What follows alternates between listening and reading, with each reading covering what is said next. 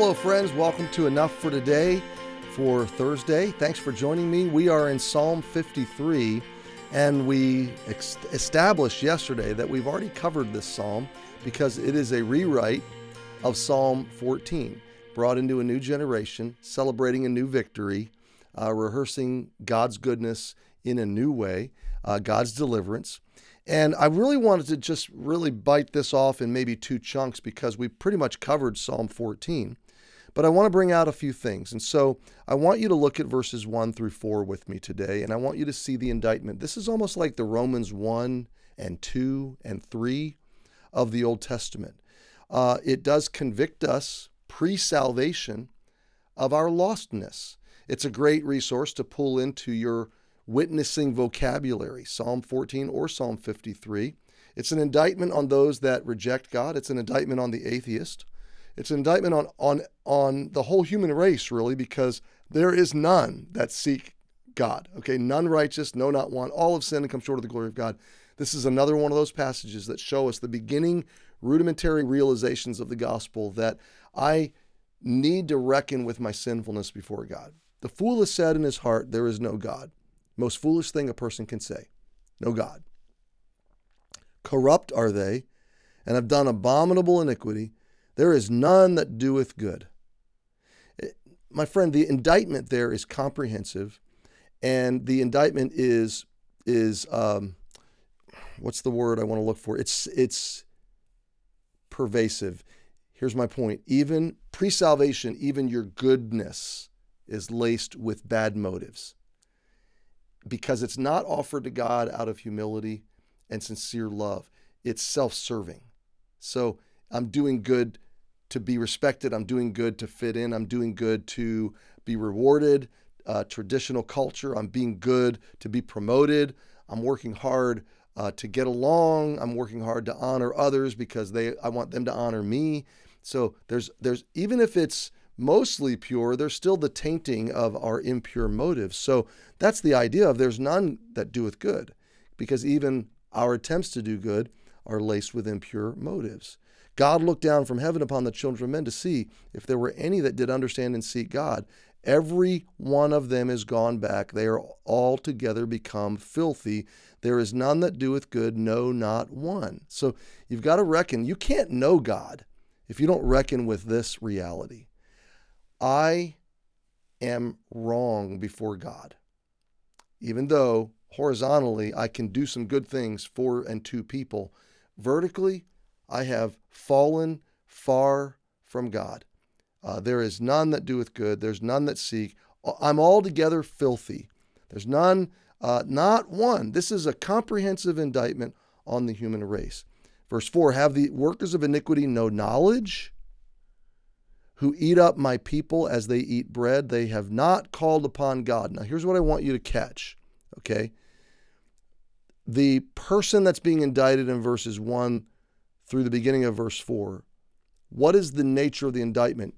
Yes, the description is you have sinned, you have violated, you're filthy, you're dead to God, you are under condemnation of God. But but um, ca- the causality uh, or the um, antidote. Why do they remain in that condition? And that's in the end of verse 4. They have not called upon God. I want you to hearken back to or forward to Romans 10.